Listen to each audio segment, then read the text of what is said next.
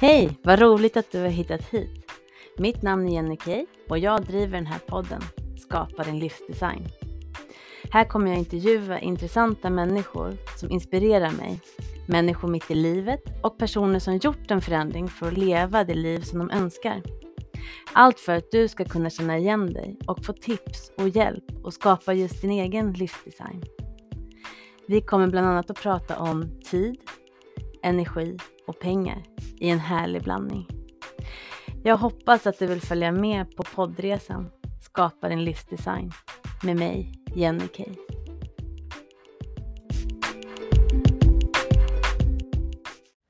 Idag så har jag ett superspännande avsnitt. Det är med Andrea Kjellberg som eh, är en digital nomad. Hon har just nu varit på resande fot i åtta månader och sitter just nu, när vi har den här intervjun, i Goa i Indien. Och det här är inte första resan hon har gjort, utan hon har gjort flera resor. Vi kommer prata om det, för hon reste faktiskt utomlands direkt efter studenten. Och då var hon borta i hela fem år innan hon kom hem igen. Så det här är otroligt eh, spännande att höra om och hur det fungerar med ja, men, arbetslivet, företagandet, karriären, att eh, inte vara hemma i Sverige där egentligen ens eh, uppväxt och tillhörighet är, utan att man reser runt. Och sen så kommer vi också prata om eh, lite hemsidor, vad man ska tänka på om man bygger hemsida, hur man ska tänka på om man vill ha en, man kanske inte har något företag just nu eller någon målgrupp, men man kanske brinner för någonting. Det kanske är att du har en hobby till exempel också, att du målar, säger vi, och du vill kunna sälja dina konstverk då har hon mycket bra tips, eh, för hon håller också på att skapa en e-postmarknadsföringskurs. Och det kommer vi också prata om, hur viktigt det är att ha sin egen mejllista som ja, man kan skicka mejl till hela tiden. Och det är en fantastisk möjlighet oavsett om du har ett företag eller ifall att du har faktiskt en hobby som du vill nå ut med och kanske är ett litet frö eh, till en ny inkomstkälla. Så det här pratar vi om och hon brinner liksom jag för livsdesign, att man ska designa det livet som man själv önskar leva. Så häng med på det här avsnittet, det är superhärligt. Dagens avsnitt sponsras av Minova coaching och mina coachingprogram. Är du nyfiken på vad ett coachingprogram kan ge dig? Gå då in på min hemsida minova.se för att läsa mer om mina tjänster. Där har du mina olika coachingprogram och eh, då kan du välja vad som passar dig. Så in och kika där på minova.se. Idag så har jag äran att få prata med Andrea Kjellberg. Hon driver Vision Studio och eh, är en ja, digital nomad skulle jag säga. Men vi får höra lite vad, vad hon säger själv. Men vi kan väl börja lite Andrea. Vem är du och vad brinner du för? Ja, vem jag är. Den lilla frågan. Um, ja. Men jag tänker, vi, vi, vi behöver, vi kan hålla det till, jag tolkar det på det klassiska sättet för annars är det så här, vem jag är det är en fråga som jag ställer mig själv varje dag som kan bli ganska djup. Men kort förklarat, jag är eh, egenföretagare, webbdesigner eh, och jag är också, precis som du säger, digital nomad, vilket innebär att jag reser runt över världen eh, och har med mig mitt företag och jobbar helt enkelt på distans, platsoberoende. Och eh, utöver att jag är riktigt nördig när det kommer till hemsidor så har jag också ett väldigt stort intresse för livsdesign, personligt växande och hur man kan använda eget eh, företagande som ett verktyg för att eh, skapa välmående och eh, designa ett liv som man älskar att leva. Mm. Men hur kommer det sig att du, att du började leva platsoberoende? Hur kommer det sig att ni kom på den tanken? För du är inte ensam som reser, eller hur? Du åker med Nej. din... Ja, jag reser med min sambo. Precis. Um, det var egentligen inget så här stort beslut som bara var typ alltså, helt plötsligt så känner vi oss trötta på livet och så bara vi bestämde oss för att sälja allt och sticka iväg, utan det här har varit, det har varit så små saker genom livet som har gjort att det har blivit ganska naturligt för mig. Eh, och det började redan som barn att jag reste mycket med min familj. Så det här med resande, det var någonting som jag fick med mig och som jag tyckte väldigt mycket om. Um, och sen så har vi också, eller jag har en internationell familj och eh, det innebär också att det har, vi har behövt resa runt för att eh, träffa folk och det har också känts väldigt naturligt att befinna sig utanför Sveriges gränser. Var det ett stort steg, tänker du, på att göra det? För du, hur länge är det du har varit ute och rest? Är det ett halvår eller är det ett år nästan du har varit ute? Eller ja, nu har vi varit ute i är det åtta månader. Eh, och det är mm. den längsta resan jag har gjort i ett streck. För tidigare så har jag rest kortare perioder. Um, sen så var det också så när jag var, när jag var 19 år så efter studenten så åkte jag till Portugal för att jobba och skulle bara vara borta i sex månader men blev borta i hela fem år. Eh, så det var liksom, det känns som att jag har blivit vuxen eh, utomlands. Och sen när jag kom mm. hem igen i, jag var 25 år då, så var det som att jag kände mig kanske aldrig riktigt helt hemma i Sverige. Um, och som anställd också där, uh, jag jobbade på ett företag där det var fullt möjligt att jobba helt och hållet digitalt. Och det här var ju innan covid. Så, så mm jag var nog kanske en lite jobbig anställd som pushade ganska mycket för att få lov att så här, kan inte jag få ta en månad på Teneriffa här och jag skulle vilja ut och backpacka där. Och eh, det, var, det var ett jättebra företag så de, gav, de sa ofta ja. Men det var ändå den här känslan av att man behövde be någon annan om lov. Um, man behövde, det var inte säkert att man fick ett ja. Och eh, det var mycket planering och mycket anpassande kring så här, andra människor. Eh, så mm. sen när jag blev egenföretagare, det var faktiskt inte alls med motivationen att resa, utan det var mer den här möjligheten att designa ett företag eller designa ett liv på mina egna villkor och att då helt enkelt anpassa företaget efter livet istället för tvärtom. Eh, och mm. jag hade nog varit egen i en månad när jag lite så spontant en lördagsmorgon bara, det hade ju varit lite nice att resa. Och så bokade jag en resa till Madeira inom så här 30 minuter och jag tror det var först då som jag kände bara så här, wow. Alltså det här, inte behöva gå till chefen och fråga, inte behöva vänta två veckor utan bara jag vill resa och bara boka en resa och sen dra. Um. Och då var jag, det här var ju då när det började öppna upp igen och det, man kunde resa eh, igen och eh, det, det, var som att jag fick, blev lite nykär i resandet och eh, bestämde mig för att det här vill jag göra mer av. Mm. Så då åkte du en som en workation eller vad man ska säga. Du jobbade och var på Teneriffa och levde då en kortare period. Ja, Teneriffa det här var, det var när jag var anställd. Eh, Madeira ja. var precis när jag hade blivit egenföretagare. Och då mm. eh, befann jag mig där i en månad. Jag tyckte det var lagom att testa.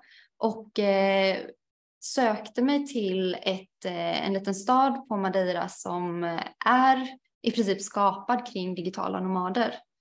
Så jag träffade mm. så himla mycket inspirerande människor och såg hur de lever sina liv och jag tror ibland så är det så lätt att, eh, men hemma i Sverige så är jag lite konstig som lever på det här sättet.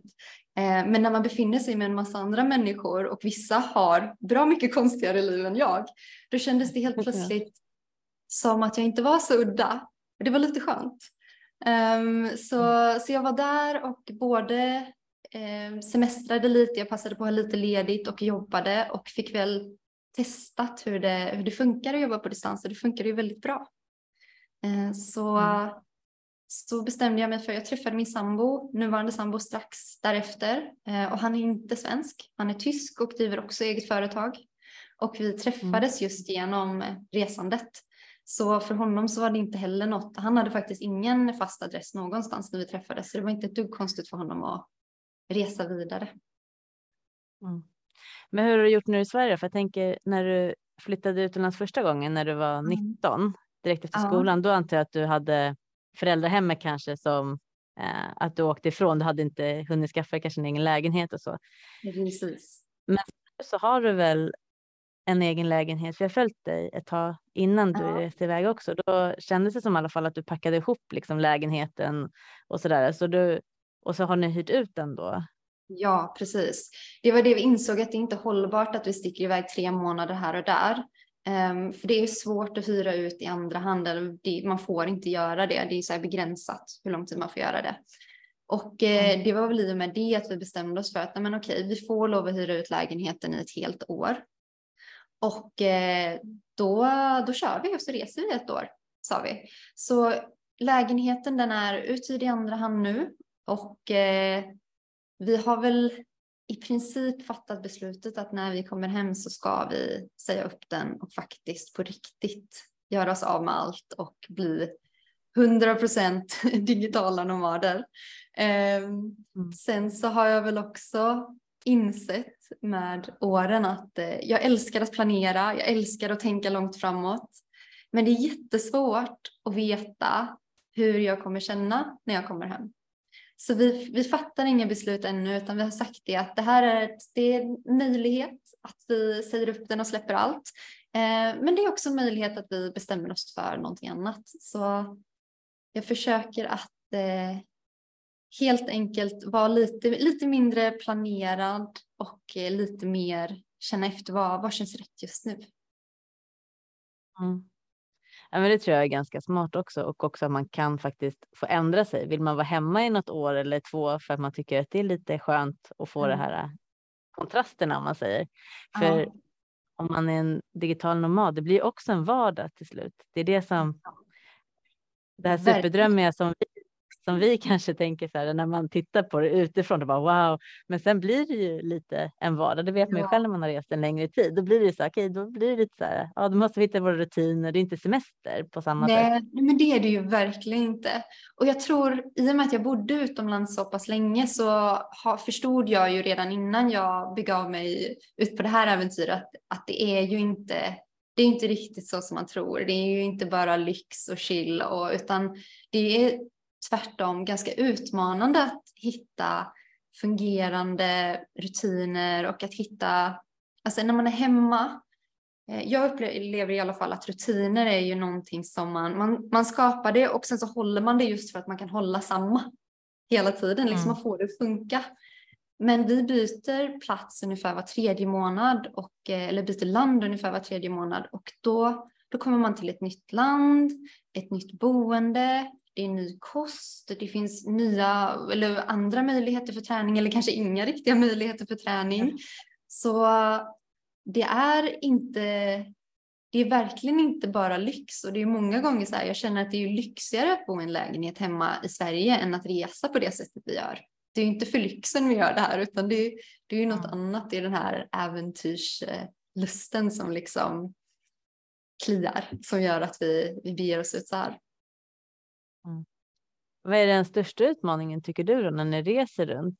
Ifall att man tänker, jag skulle tro att det är, ifall jag får tänka fritt så skulle jag tänka tidsskillnad kanske med kunder, klienter. Nu kanske du jobbar mycket bakom att du får uppdrag och sen så jobbar du med det och sen så kanske ni ger feedback. Men mm. eh, annars kan tidsskillnad vara en stor grej och också kanske mm.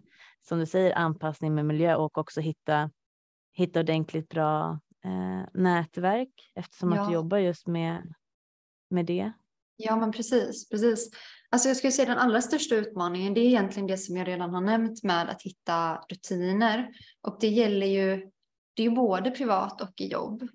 Um, sen när det kommer till tidsskillnaden jag har ju precis som du säger, jag har inte jättemycket möten och det är ju någonting som jag redan tidigt i mitt företagande bestämde mig för att jag jag är inte en person som gillar att ha möten så jag har så få möten som bara möjligt. Och det har ju då mm. också gjort att det inte är så svårt för mig att få det att funka utan jag tar helt enkelt mötena under det, det lilla överlappande, alltså de timmarna som, eh, som är öppna för det under dagen.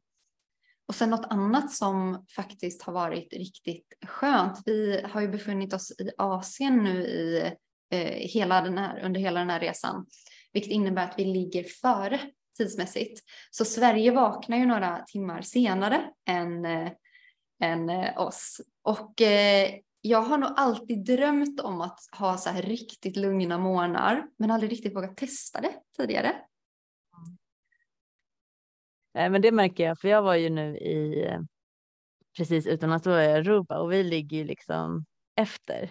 Och det ja. märker jag ju så här, ifall folk skickar mail eh, till mig så märker jag det. Jag ligger liksom sex timmar efter så nästan när jag vaknar då har ju de nästan, om de skickar mitt på dagen, ja. då ju de slutat eh, ja. jobba. Nu hade jag semester så nu var det inte att jag eh, hade jobb, jobbsamtal så, men det kan ändå vara skönt att kunna svara på lite mejl som kommer in om det är någonting som de undrar och sådana ja, saker. Och då känner man lite att man ligger i bakkant, så den kan jag verkligen förstå att det är skönt att ligga ja. framför hela tiden. Ja men verkligen, verkligen. Så jag har verkligen fått testa det här nu och jag njuter så mycket av att kunna vakna upp och känna så här att det är lugnt för att det, det är liksom det är ingen som väntar på mig. Sen så tror jag också väldigt mycket att det här det är någonting som, alltså helt enkelt en begränsande tanke som jag har haft i mitt huvud hela tiden att jag måste sätta mig vid datorn, absolut senast klockan nio och kolla mejlen.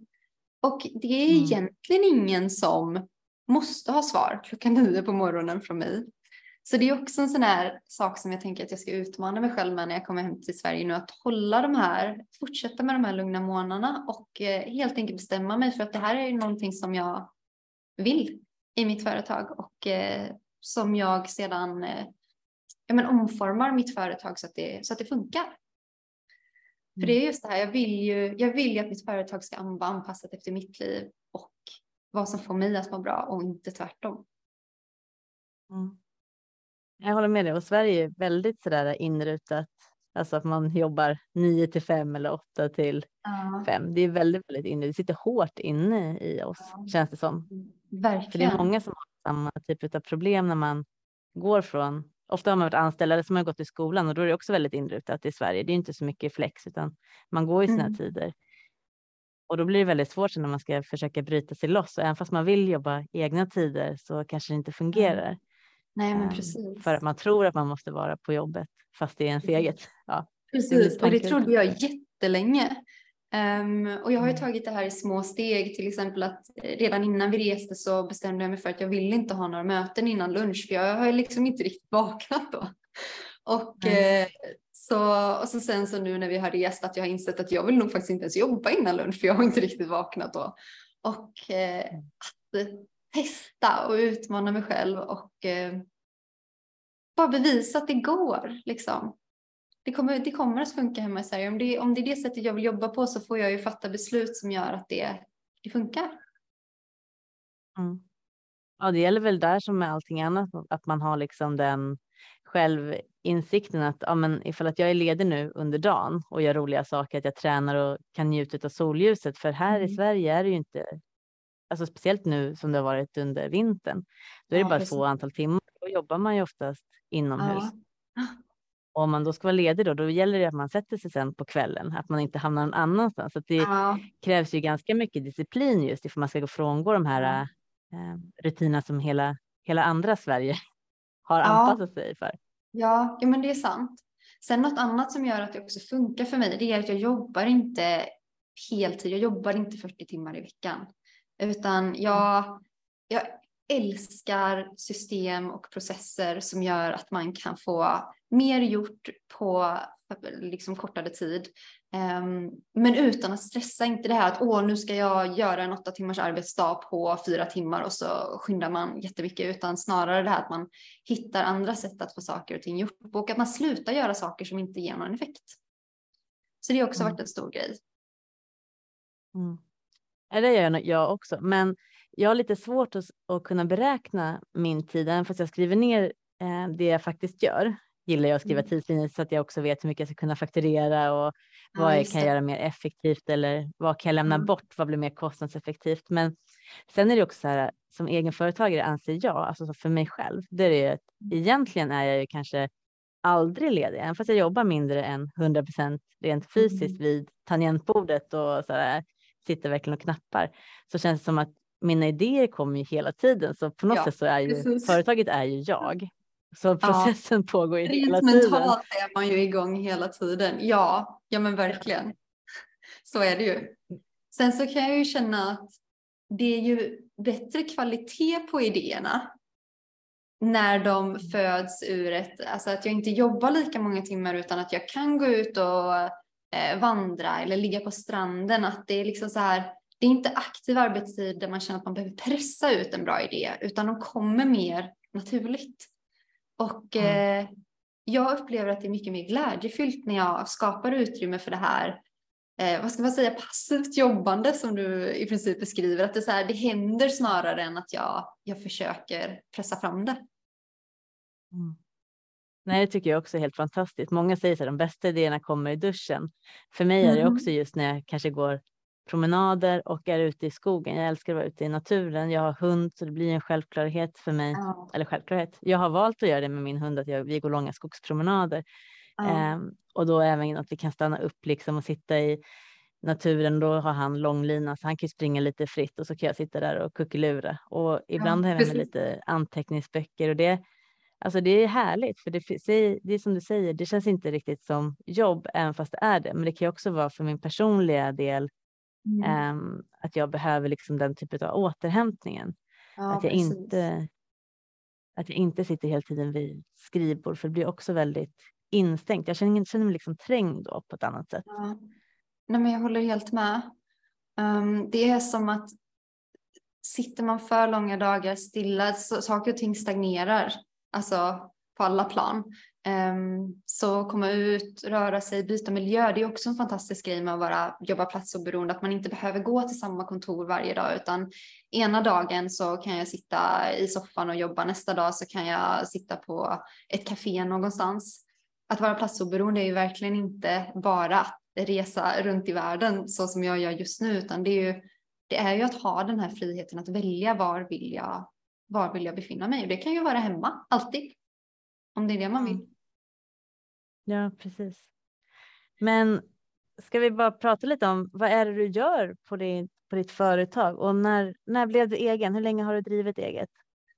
Oj, jag startade företag eh, med mammas signatur innan jag blev myndig faktiskt, redan som 17-åring. Ja.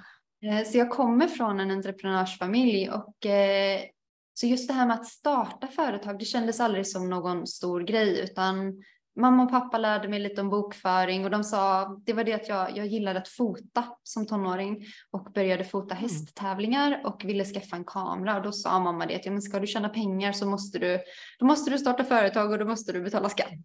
Så, så vi, vi gick till Skatteverket och eh, det behövdes ju kollas en massa grejer i och med att jag bara var 17 år och så fick mamma signera. Så det var, det var mitt första företag.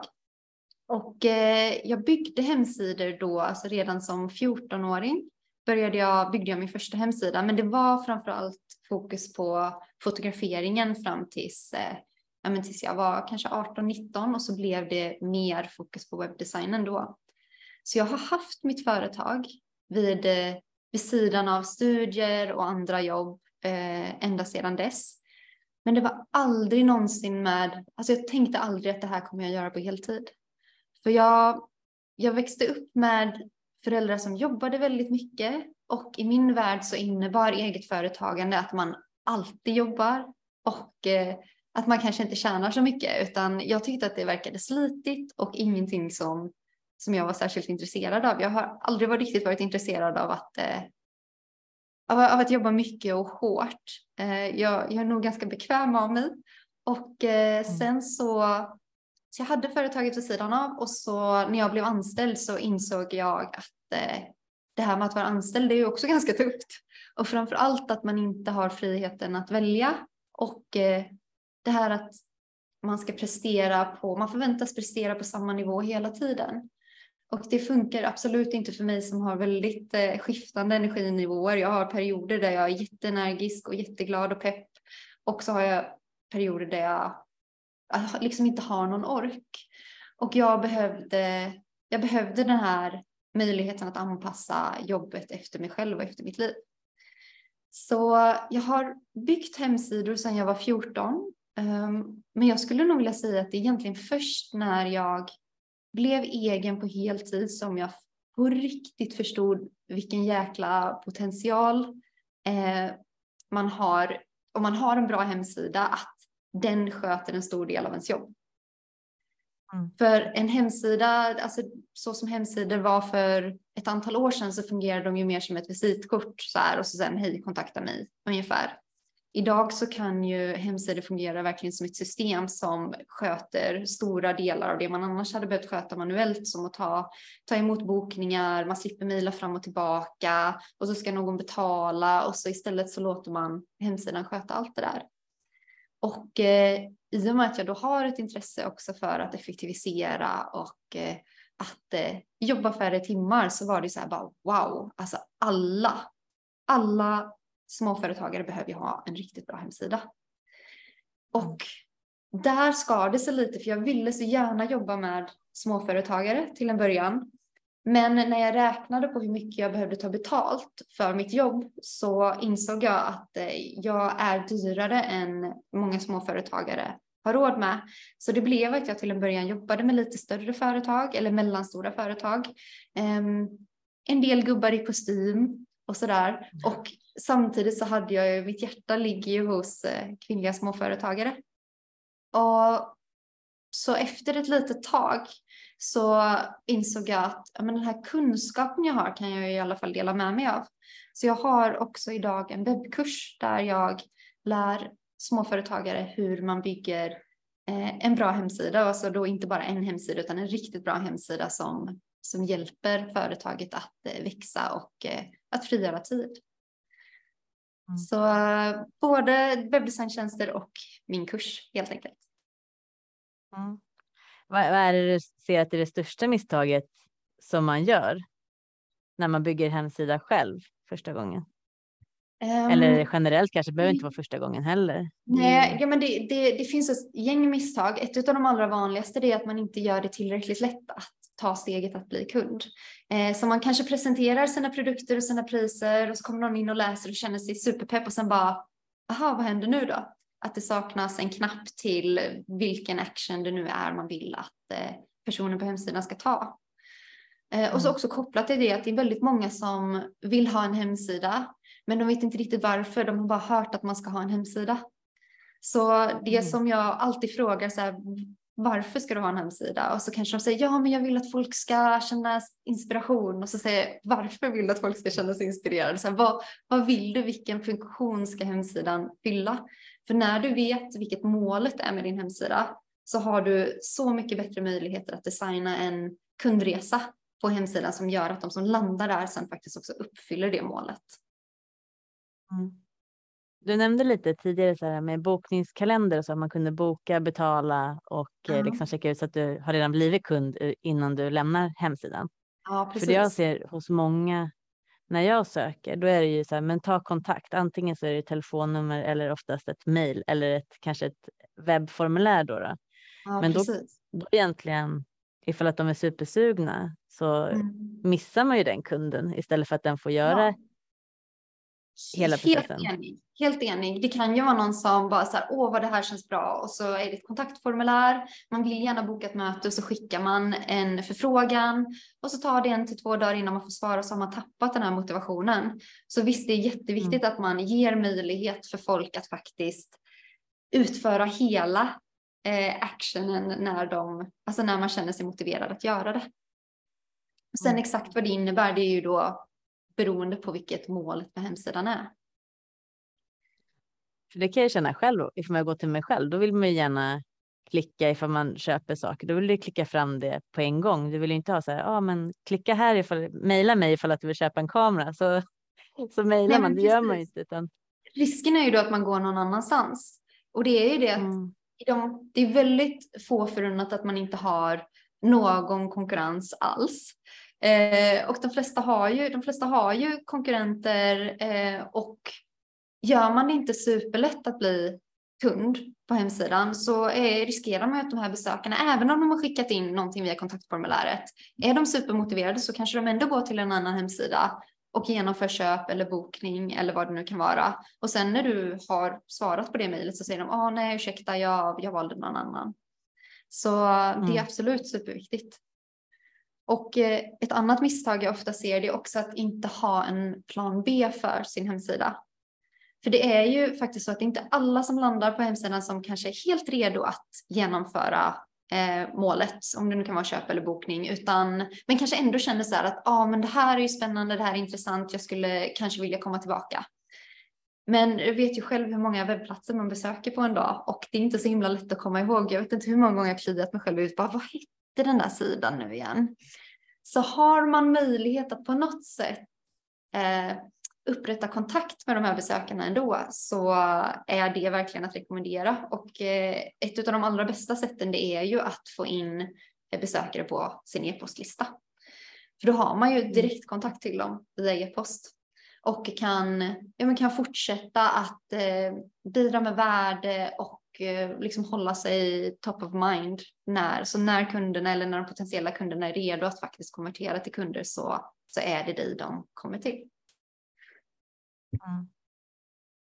Nej, det tycker jag också. Den, den äger man ju också till skillnad från sociala medier och sånt som man, ja. någon kan hacka en och ta ens konto eller att där försvinner man ju väldigt mycket i flödet. Det vet man ju även med de som man gärna vill se. Så helt plötsligt kommer man på med den här personen att jag sett på jättelänge, då har den ja, trillat precis. ur flödet. Ja, um. men visst är det så. Och det är ju nästan en, alltså har man konfigurerat sitt system för e-postmarknadsföring korrekt så är det ju nästintill 100% leverans. Sen så innebär det ju inte att det är 100% som öppnar mejlet, men det är där har man ju, där får man ju själv jobba på att skriva riktigt så här bra eh, titlar eller ämnesrader till mejlet och också mm. att se till att man faktiskt löpande bidrar med värde så att eh, de som får ens mejl gärna vill öppna dem och känna att ja, det här är faktiskt någonting som är värt att jag spenderar min tid på. Mm. Mm. Ja, det håller jag med om också. Men det, det håller du också på att göra en kurs om, gör du inte det? Eller är det ja, någonting som jag har fått för mig? Nej, det, nej, nej, du är helt rätt. Och det här var faktiskt en eh, kurs som föddes ur min frustration att jag sa samma sak igen och igen. Jag har suttit i så många genomgångar just i och med att jag bygger hemsidor och i och med att jag pratar mycket om det här med målsättning och att man behöver ha en plan för sin hemsida, en plan A och en plan B. eh, så kommer ju ofta frågan från mina kunder, jaha men hur, hur, hur gör jag då om jag ska, liksom, vad ska jag välja för system för e-postmarknadsföring, hur, hur skapar man en freebie, hur levererar man sin freebie? Och eh, jag hörde mig själv så här, det lät, började låta som ett eko. Och så kände jag bara, nej men det är nog dags att jag spelar in någonting här. Um, och sen visade det sig att det var ju jättestort intresse för den här kursen även utanför min kundkrets. Så jag har ju jag har öppnat upp för anmälan och kursen kommer att köra igång i slutet av maj eller början av juni någon gång. Så det är full fart i kursfabriken just nu. Är det från A till Ö, alltså att du hittar på att man gör en freebie en så gratis produkt så att man ska locka ja. in folk är en freebie för de som ja. inte vet. Men det, det, är verkligen allting så här. För den som inte har eh, någonsin jobbat med e-postmarknadsföring så undrar man ju delvis så här hur får jag in folk på min e-postlista och det är ju till exempel då freebie men också så här vad ska jag skriva i mina mejl? Hur ska jag tänka kring ämnesraden? Mm. Hur ofta ska jag skicka ut dem? Hur, hur funkar det här ens? Hur kopplar jag det mot min domän? Så det är liksom jag hade nog kanske en tanke om att den här kursen skulle vara lite mindre och jag har ju insett nu. Eh, jag satte ett jäkligt lågt pris till en början och har insett nu att oj, de som köpte den till det priset, de kommer få riktigt mycket värde för pengarna. Så det kommer nog att bli en, eh, ja, men det kommer bli en sån här kurs som, som verkligen eh, ger allt man behöver veta för att komma igång. Och e-postmarknadsföring, det är, alltså det är fantastiskt. Jag, om det är någonting som jag ångrar eh, med, alltså jag tycker jag gjorde mycket rätt när jag startade mitt företag, men jag var väldigt, väldigt långsam med att börja bygga e-postlista och började egentligen inte bygga förrän min första kurs var klar. Så jag hade ju i princip mm. ingen att sälja den kursen till annat än att förlita mig på att jag når ut via Instagram. Um, och eh, jag har ju insett nu när jag börjar äntligen ha en lite större e-postlista att eh, det är helt fantastiskt vad, vad man kan sälja genom en e-postlista. Så det är verkligen någonting som jag rekommenderar till alla som är i uppstart eller kanske inte jobbar med e-postmarknadsföringen att eh, det, det är bra grejer, verkligen. Ja, jag läste någonstans, jag vet, kommer inte ihåg vem det var som sa det, men det var en amerikansk tror jag och hon sa det att ja, men även fast vet du bara att du vill starta ett bolag och du har kanske en Instagram eller någonting där du pratar lite fritt om lite olika saker, gör ändå en freebie eller en sån här grej som de kan ladda ner för då får du ändå folk. Sen behöver inte det vara rätt folk. Men det är ändå bättre att du har några där än att du inte har några där, för då kan du bygga värde efter det och se lite. Okej, okay, men vad är det människorna faktiskt gillar eller eftersöker? För man kan ju också kommunicera med en e-postlista. Det tror jag många missar. För ja. du kan skriva saker så att du får så att du får svar. Nu får man kanske inte supermycket svar alla gånger, men jag blir jätteglad så fort jag får något svar på mina e-post, alltså ja, mina nyhetsbrev. Att jag får ja. någonting så här, åh, det här var bra eller det här tyckte jag om. Och ibland får man ju det på DM istället. Um, ja. Och man ja, märker... Det blir, det blir en väldigt personlig kontakt, verkligen. Det är ju så här, men det, jag är jätteglad när folk kommenterar på mina inlägg på Instagram också, men när någon tar sig tiden att svara på ett mejl, det känns ju mm. verkligen, jag blir glad och det känns, eh, det känns liksom äkta. Um, mm. Och precis som du säger där att jag, jag har ju en, en annan Instagram idag som där jag pratar om livsdesign och eh, soloprenörskap och där har jag ännu inga eh, produkter eller någonting sånt, utan det är helt och hållet så här, det är bara min passion, jag vill få ut allt det, allt det som eh, vänner och nära och kära är riktigt trötta på att höra mig tjata om, insåg jag att det finns ju andra som gärna vill lyssna på mig. Så allt det mm. eh, puttar jag ut där och där var jag också supersnabb med att eh, direkt sätta upp en e-postlista och eh, skapa en freebie. Och jag vet ännu inte riktigt vad jag ska med det till, men jag tänker att det skadar ju inte. Utan då har ju jag den dagen, jag har ju nästan lika många prenumeranter på den som jag har på, på min, för vad ska man säga, min ordinarie verksamhet. Um, så den dagen jag potentiellt har någonting att sälja där så kommer jag också ha en publik som är liksom mottagliga. Um, mm. Så det, ja, det rekommenderar jag verkligen. Ja, jag har ju bara en, men jag har ju flera ben, vilket jag kan tycka ibland är lite sådär äh, märkligt. De går ihop sig lite och jag börjar liksom mm. konkretisera. Men det tycker jag också är enklare med nyhetsbrevet. För jag har ju ja, men coaching, föreläsningar och så håller jag på med skogsbad och sen så är det mm. olika ben i de sakerna. Men det handlar ju om återhämtning, eh, time management och så livskvalitet eh, ja. överlag. Och det tycker jag är lättare att få ut i ett nyhetsbrev. Men det är ja. nog för att jag tycker att i Instagramflödet får man höra hela tiden så här utav de som kan, alltså, men håll det till en nisch, håll det jättesmalt. Och jag ja. förstår det, men jag är inte riktigt så, alltså mitt företag ser inte ut som att mm. det är precis en nisch. Så jag är lite så hatkärlek och sen vet jag inte vilka som ser och många ser ju och inte gör någonting som jag själv ja, gör också. Vissa saker gillar jag jättemycket inlägg, bilder, men det är inte mm. säkert att jag likar alla heller så att man får inte riktigt, man vet inte vad som händer där. Och det tycker jag är lättare med ett nyhetsbrev. Du ser ju ifall att de öppnar det och, ja. och får lite så här interaktion och kan följa det, liksom hur länge de har varit med dig och så. Ja, vilka länkar ja. de har klickat på. En annan grej med mm. e-postmarknadsföring är också att man har ju möjlighet att kategorisera sina prenumeranter. Så är det nu mm. så att man har flera ben i sin verksamhet så kan man ju skapa olika grupper, listor, kategorier, vad det nu heter i de olika systemen och helt enkelt bestämma sig för att ja, men det här utskicket, det riktar jag till de här prenumeranterna och så kan man skippa dem som man tänker det här är inte målgruppen för just det jag skriver här. Um, och det kan man ju inte riktigt på i sociala medier utan har man ett konto så eh, får man ju lite hålla sig till en eh, ja, men det är ju lättare att nå ut och växa om man har någon form av nisch. Så är det ju. Ja, och sen känner jag ifall att man gör det i steg två som jag skulle tro att du också eh, kanske gör eller promotar. Men det är också att ifrån nyhetsbrevet kan du också lägga länkar och inte skriva kanske ut hela och så göra blogginlägg och då får du ju bättre alltså optimering för din hemsida också om man ska säga, om man ska försöka länka ihop de två. Precis. För det känner jag nu. Jag har inte börjat blogga så mycket än, men jag är på G. Det är min nästa eh, ja. eh, punkt för det här kvartalet, att jag ska börja blogga mer just för att höja eh, sökmotoroptimering, att de kan söka på olika ord så hittar de mig ja. därigenom.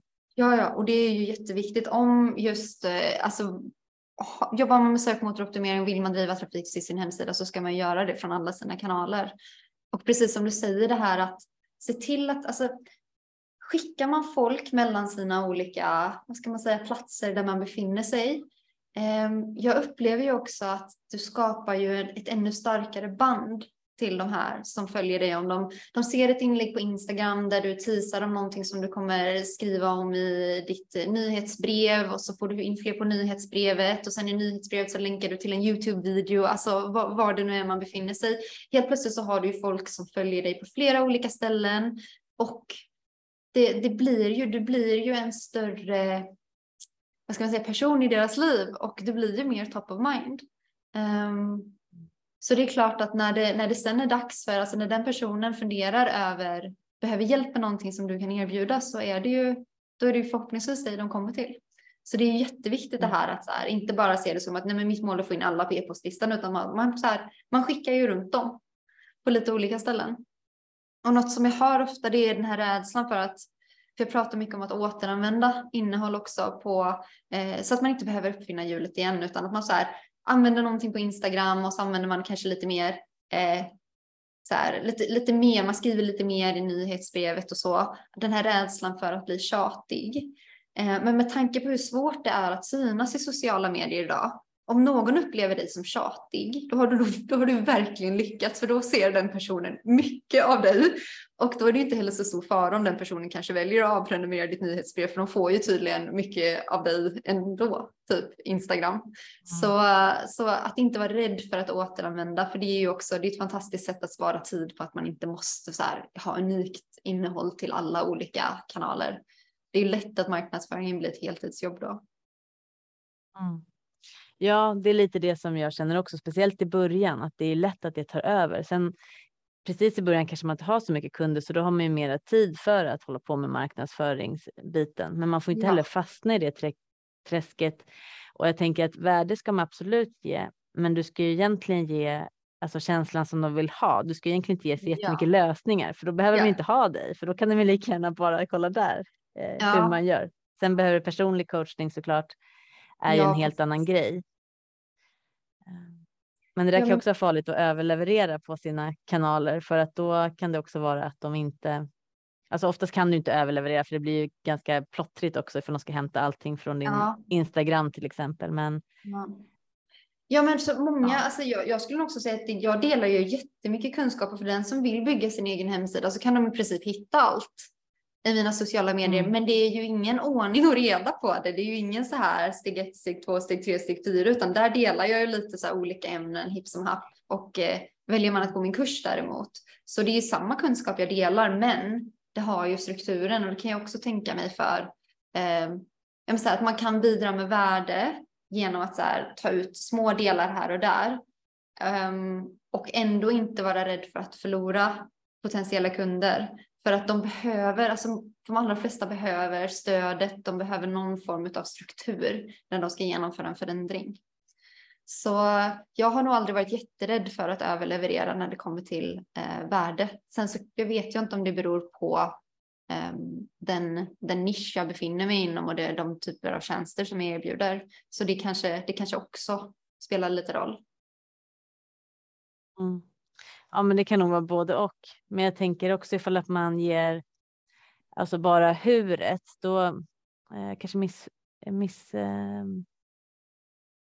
missade kommunikationen där. Precis. Men ja. ifall man bara ger huret hur man gör och inte liksom varför de ska göra det. Förstår du hur jag menar? Ja, då de måste ju få den här känslan folk. för. Ja, helt enig. Helt enig. Mm. Förstår man, alltså ger man en lösning på ett problem som folk inte riktigt kan relatera till för att man ännu inte har på något sätt eh, talat till deras känslor och fått dem att förstå att jag, jag ser dig, jag förstår dig. Det här är problemet du har, mm. jag sitter på lösningen. Um, pratar man bara om lösningen så är det ju ingen som riktigt kommer att relatera. Nej, precis. Det är lite så jag tänker att man måste prata lite om, om eh, båda, båda två. Ja, ja ehm. verkligen. verkligen. Um, men var det alltid en självklarhet då? För du höll ju på med fotografering, men det tänkte du, det ville du inte spinna vidare på, utan det var hemsidor som liksom tog över din. Ja, eh. ja alltså jag, jag började, anledningen till att jag började med webbdesign var ju för att jag behövde en hemsida där jag kunde sälja mina bilder. Så jag var ju redan ganska tidig med att ha så här att man kunde beställa bilder från hemsidan. Um, när jag mm. bara var typ 15 år var jag ute på hästtävlingar, fotade, la upp dem på min hemsida och sen så kunde man klicka och så kunde man beställa vilken bild man ville ha i olika storlekar. Och eh, jag tror, alltså det var mycket fokus på fotandet men jag tröttnade nog lite grann. Det var som att eh, passionen dog ut men den dog verkligen inte ut för webbdesigner utan den snarare var snarare åt andra hållet att jag jag, jag, insåg att varje gång någon pratade om en idé eller någonting så här, det första som poppade upp i mitt huvud var så här, åh du behöver ha en hemsida och så kunde jag precis se hur den skulle se ut. Um, så när jag sen bestämde mig för att nej, men nu, nu är det dags att bli egen så jag var lite rädd för att jag kanske skulle tröttna på det här med hemsidan när jag skulle, när, när jag övergick till att göra det på heltid. Men det har ju, så har ju verkligen inte varit fallet utan det har ju snarare varit så här att jag har insett, för jag ser det igen och igen, vilken potential en bra hemsida har att verkligen hjälpa ett företag. Um, så det här med fotandet, det, det föll bort lite. Jag har fortfarande kameran och jag fotar lite ibland och så, men det är ingenting som jag längre känner att jag vill göra professionellt och det är inte heller riktigt någonting som linjerar med det här att jag vill vara helt platsoberoende. Mm. Ja, men det, det är spännande lite sådär hur olika saker kan ta en till en plats eh, ja, i framtiden verkligen. som man inte hade tänkt. Verkligen, och jag tror att om man jag, jag, tycker det är jätteviktigt att planera och ha mål, för utan det så har man ingen riktning. Men att också verkligen vara öppen för att, alltså redan innan så här tänka att ja men det här är min mål, det här är min plan. Men jag kommer inte nödvändigtvis att hamna där. För att vi presenteras med så många möjligheter under vägen och alltså allt som händer formar oss till, vi, vi är inte samma person som vi var för fem år sedan. Så det hade varit omöjligt för fem år sedan att säga att jag ska vara precis där om fem år, för det händer saker och ting på vägen och vi går nog miste om fantastiska möjligheter om vi är för fyrkantiga och bara säger nej men det här är mitt mål, det är dit jag ska. Istället för att se att oj, men nu är det någonting annat som intresserar mig. Um, nu dök det upp en annan person i mitt liv som gav mig en möjlighet som känns rätt. Så här bara, ja, men våga också släppa taget och våga sätta nya mål. Och hela tiden, alltså låt det vara dynamiskt, låt det förändras. Mm. Nej, det tycker jag också är superviktigt. Jag har ju visserligen satt långsiktiga mål, men de kan ju få förändras. De är inte satta ja. i sten. Nej, men eh, precis. Sen planerar jag per kvartal, för det känner jag är ganska så här, över en, alltså tre månader. Det ja. ska jag ju kunna se vad som händer. Annars blir det jätterörigt ja, om jag bara ska planera från dag till dag, månad till månad. Nej, och det eh, funkar ju inte. Då saknar man riktning liksom. Så det, det är jag helt mm. enig om. Att man behöver ha någon form av det är dit jag är på väg just nu, men sen att också våga bara okej, okay, nej men eh, vi ändrar lite, vi kurskorrigerar lite och så gå åt ett annat håll om det är så att man känner att det, det behövs. Mm.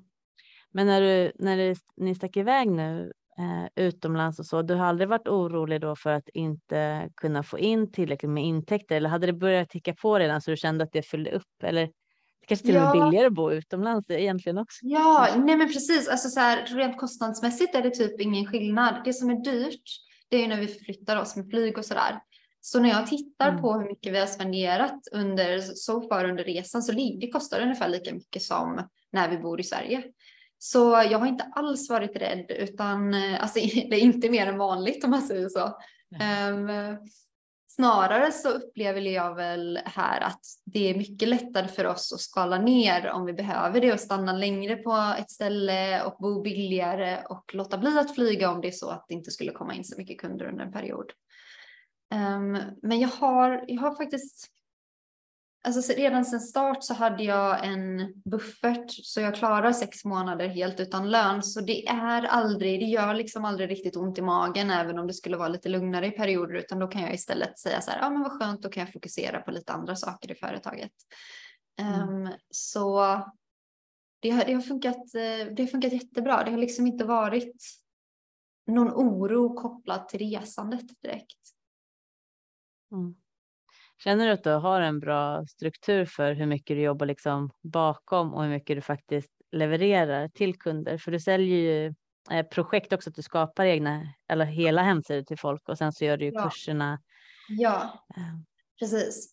Det kan, alltså det är helt klart utmanande att hitta en balans där, för om jag hela tiden jobbar i mitt företag och hela tiden levererar projekt så finns det nästan ingen tid över för mig att göra kurser och sånt där. Så det jag har gjort det är att jag har sett till att buffra lite i perioder, alltså ta, tagit in projekt och sådär och eh, se till att jag har sparat upp lite så jag har och så sen så kanske jag tar en månad utan projekt för att spela in kurs. Um, sen har jag ganska nyligen börjat med någonting som jag håller på att utvärdera fortfarande och det är att jag på fredagar har jobbat eh, liksom på mitt företag och inte i mitt företag. Så jag gör inga kundrelaterade grejer på fredagar annat än så här, svara på mejl och sådär. Utan det är mm. fullt fokus på lärande, alltså att gå kurser, att skapa mina egna kurser och sånt där som jag vet långsiktigt kommer ge avkastning. Mm. Ja, det tycker jag är skönt. Jag har det på fredagar och måndagar faktiskt. För ja, att. ja, men det är för att jag tycker. Jag tänker så här. Ifall folk kan planera sin och gå till tandläkaren på specifika tider som är under arbetstid, då kan de komma till mig också specifika tider där jag har öppet.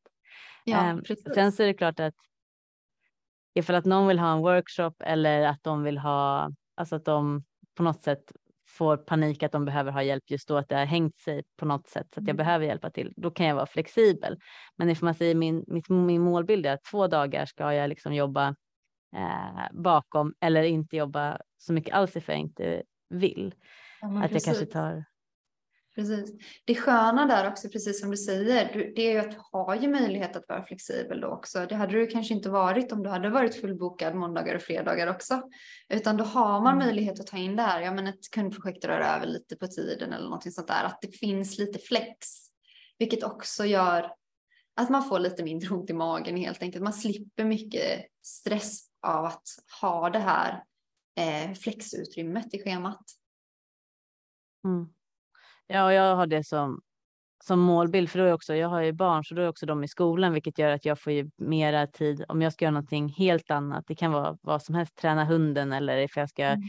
eh, gå och klippa mig eller vad som helst. Då kan jag lägga in det på fredagar och måndagar och inte behöva ja, ta precis. helgen till det. Um, ja. Och ibland jobbar jag också helger för att det behövs eller att jag har workshops eller ska öppna ja.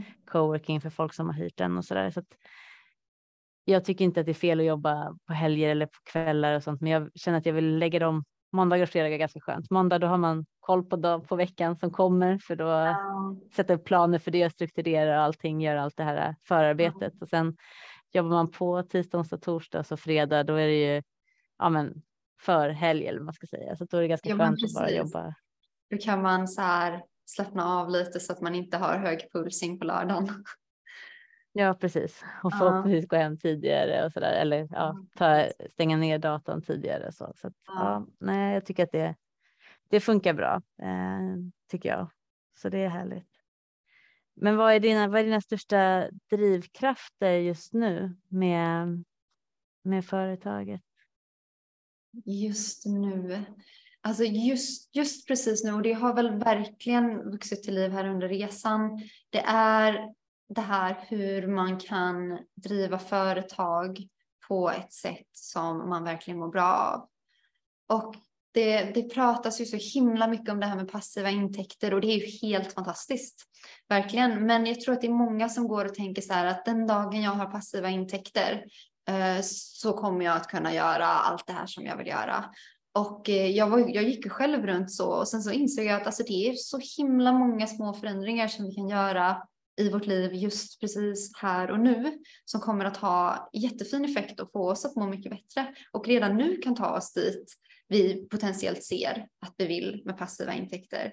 Eh, och ett exempel är ju det att jag länge tänkte att ja, men den dag jag har bara passiva intäkter så då ska jag resa på heltid och sen så bara vänta lite nu. Jag kan ju göra det innan. Så det är ju, det är ju ganska, det är ett stort exempel, men det finns ju så här massa små saker man kan skruva på att man tänker att åh, jag skulle vilja ha sovmorgon varje dag. Ja, men skruva på ditt schema så att du har sovmorgon varje dag. Så det är, mm. det är mycket sånt just nu som, som driver mig, både i mitt eget företagande att designa det på ett sätt som, som är hållbart för mig, men också alltså jag älskar att prata om det här och det är ju därför den här nya Instagram-sidan föddes, så att jag bara kan få utlopp för allt det här som jag känner vill vill ut. Ja. Um, och sen så är det ju fortsatt, eh, alltså jag blir supertaggad när jag ser att jag kan bidra med värdefull kunskap till eh, egenföretagare. Och det till exempel den här e-postkursen då när jag, när jag först och främst tänkte att ja, men den här ska vara till mina kunder, eh, kursen e-postmarknadsföring. Och sen så inser jag att det är så många andra som behöver hjälp med det här. Eh, det gör mig ju också supertaggad att jag inser att gud, det finns ju, jag kan ju bidra. Um, för jag, jag, är helt övertygad om att människor som mår bra skapar ett hållbart samhälle. Och eh, ska vi snacka, snacka, stora mål så är det så här, jag vill, jag vill lämna ett positivt avtryck i den här världen på något sätt. Även om det handlar om företagande. Så liksom det, um, ja, jag tror verkligen på det. Jag tror verkligen att för många så är eget företagande ett fantastiskt verktyg till eh, att må bättre. Mm. Jag tror också det. Sen tror jag faktiskt kanske att om några år, säg om tio år, då tror jag faktiskt många kommer vara egenföretagare. Jag tror inte det kommer finnas anställning på samma sätt. Mm. Um, på vissa delar kommer det finnas det, men det är bara att ta H&M till exempel som har som avskedade alla och satte alla på timanställning istället för det blev mm. förmånligare för företaget. om man tar bort det liksom som folk tycker är skyddsnät eh, ja. för att de har en anställning som egentligen inte är tryggare än egenföretagare. Ja. Ja. Eh, då tror jag många flera skulle göra det och då kommer ju de också sätta sina liv efter vad de vill ha. Så det, det ser jag lite fram emot. Jag tror att vi kommer komma till den typen av utveckling, att det kommer mycket mer konsulter lite överallt. Jag tror också det. Och så sen de som är anställda, det är ju då folk som kommer att trivas med att vara anställda. Jag har ju mm. hela min familj, alla är soloföretagare förutom min lilla syster. Hon tycker att det hade varit pest och pina och hon trivs jättebra med att vara anställd. Så det är ju också så här, det finns ju inget rätt och fel där, utan det enda rätta, om man nu ska säga så, det är ju att fråga sig själv vad, hur vill jag leva mitt liv? Vad mår jag bra av och hur skulle jag kunna skapa ett liv som eh, som möjliggör det för mig. Och för många så tror ju mm. jag då att e-, egenföretagande det är ju det är ett jättebra sätt att göra det på för det skapar eh, möjligheter för frihet. Mm. Ja, verkligen. Det är det. Nu har vi pratat högt och lågt och lite vitt och brett, men är det någonting jag har missat? Är det någonting som du tycker att jag har missat att, att ta med av det? Vi pratade lite om ja, men frihetsentreprenörskap har vi ju kommit och livsdesign och vi har pratat om ja. hemsidor och hur man når ut och sådär. Det känns Precis. som att vi har täckt en bra, en bra bit. Ja, vi har täckt alla mina områden. Du... Är det någonting du tycker att jag har missat som du säger, men det här skulle jag jättegärna bara vilja delge eller? Kanske tips för att bli platsoberoende. Mm, det får du jättegärna göra. Um, så för den som eh, har som mål att bli platsoberoende så har jag, alltså det allra viktigaste tipset skulle jag säga, det är att ha det målet i åtanke varje gång du fattar ett beslut om en förändring du ska göra i ditt företag. Och det kan ju till exempel vara att du, du kikar på ett nytt erbjudande du vill lägga till i företaget. Um, om det här erbjudandet då kräver fysiska möten till exempel, då linjerar det ju inte riktigt med ditt mål. Så vill du bli platsoberoende, ta liksom allt under luppen och dubbelkolla, matcha det här med dit jag vill. Och det gäller ju egentligen inte bara platsoberoende, utan det gäller ju alla mål man sätter för sitt företag. Men just det här att fråga dig själv, skulle det här också funka om jag satt i ett annat land och jobbade? Och eh, våga välja bort sånt som inte funkar om det nu är så att du vill ha friheten att, att resa eller bara sitta och jobba precis där du känner för det.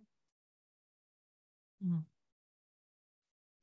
Ja, jättebra tips och som sagt var det kanske man behöver göra oavsett om man är platsoberoende eller inte, men speciellt då, för då måste du verkligen linjera. Det är jobbigt ifall att man ja. sätter sig själv eh, i liten fångenskap där att man måste ha ja. möten och man måste vara ja, tillgänglig.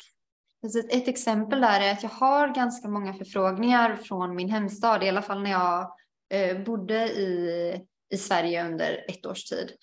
Um, att det var många som sa att ja, jag vill gärna jobba med en webbdesigner som finns här i Alingsås. Um, och så sa jag, ja men absolut, gärna, men bara, bara så du vet, jag har alla möten online. Eh, du kan inte räkna med att du kan träffa mig, för jag befinner mig inte alltid här. Och för vissa var ju det en no-go. Och att jag då ändå um, känner att ja, men det, det, här, det är rätt för mig att, att säga nej till det här projektet. För det linjerar ju inte med mitt mål och det skulle bara skapa stress hos mig. Det skulle också kännas som att jag kanske inte var helt ärlig om jag sa ja, ja, ja, jag sitter och jobbar i Alingsås, fast oftast inte. Så ja. Um, ja, den är viktig. Mm. Men när kom du fram till att du, att du vill göra det? Alltså hur långt innan från att du faktiskt tog steget till att vara, åka utomlands? Hur lång tid innan var det du började tänka och planera på det? Som att du såg det som en verklighetsdröm om man säger. Tänker du på den här resan eller på tidigare resor? Ja, den här, resan. Den här resan. Det var, så jag var ju i Madeira, eh, på Madeira i, var det 2021 där på hösten och älskade det. Då var jag där i en månad och blev superinspirerad. Och sen strax därefter så träffade jag min nuvarande sambo och så åkte vi tillsammans till Madeira på våren 2022. Och mm. när vi var där så sa vi det till varandra att alltså vi, vi måste ju vi, vi måste hitta ett sätt att eh, sticka ut och resa längre tid. Och jag, var inte, jag kände mig inte riktigt redo att släppa lägenheten helt och det var då vi kollade upp att vi får lov att hyra ut den under ett års tid. Så vi hade från dess att vi bestämde oss så hade vi ungefär sex månader på oss att så här, förbereda oss mentalt, um, kolla upp försäkringar, hitta någon som kunde hyra lägenheten, kolla upp var vi ska förvara alla grejer och sådana där saker. Och uh, det, kändes, det kändes rätt så lagom. Vi var väldigt redo att resa efter de sex månaderna. Mm. Då gick det väldigt fort i alla fall från det att ni bestämde er till att ni verkligen eh, var där. Ja, eh. ja men verkligen. Och det tror jag också är just det här att vi båda två, alltså han hade ju ingen adress, han hade väl tillfällig adress i Sverige då i och med att jag, mm. jag hade lägenhet där. Men eh, vi har ju båda två rest jättemycket och även om jag inte rest så långa perioder utan det mer har varit eh, allt mellan en till tre, fyra månader så kändes just det här med resandet inte som en särskilt stor grej. Utan det var mer att, att få löst det rent praktiskt med saker och ting där hemma. Mm. Ja, superroligt att, att höra och höra om din ja, men historia också och om företaget, hur du tänker och hur du hjälper andra som ja. också vill nå ut och så. Och även om man inte vill resa utomlands så kan man ha väldigt stor hjälp av dina kunskaper helt klart. Ja, ja men verkligen, verkligen. Det går ju att applicera på vad mm. man än vill. Det är ju liksom, det är ju livsdesign, precis det som du pratar om. Så det är, ja, oavsett vad man vill så kan man använda de här verktygen. Mm. Ja, det är superbra. Men tack så jättemycket för din tid. Superkul. Ja, tack för att du bjöd in mig.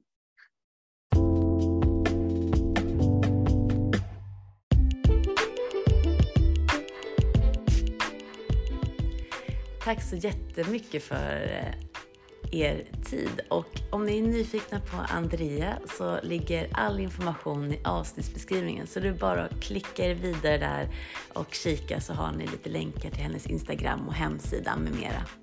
Tyckte ni det här avsnittet var bra så får du jättegärna skriva en kommentar till mig. Eller om det är någonting annat du jättegärna vill eh, kika på att jag intervjuar. Så, eller jag kanske, du kanske vill att jag ska intervjua dig? Hör av dig till mig för att jag eh, vill jättegärna bredda den här podcasten. Det behöver inte vara att man har gjort superhäftiga grejer utan det kan också vara att du lever din livsdesign precis som du vill ha det. Du kanske är hemmafru, du kanske har eh, en gård, du kanske brinner för din trädgårdslandskap som du har på fritiden. Jag är supernyfiken på andras livshistorier och det vet jag att andra är också. Så hör av er till mig. Det vore superroligt att få nya uppslag till intervjupersoner. Tills dess så önskar jag dig en superhärlig dag och så ses vi snart igen. Kram, kram!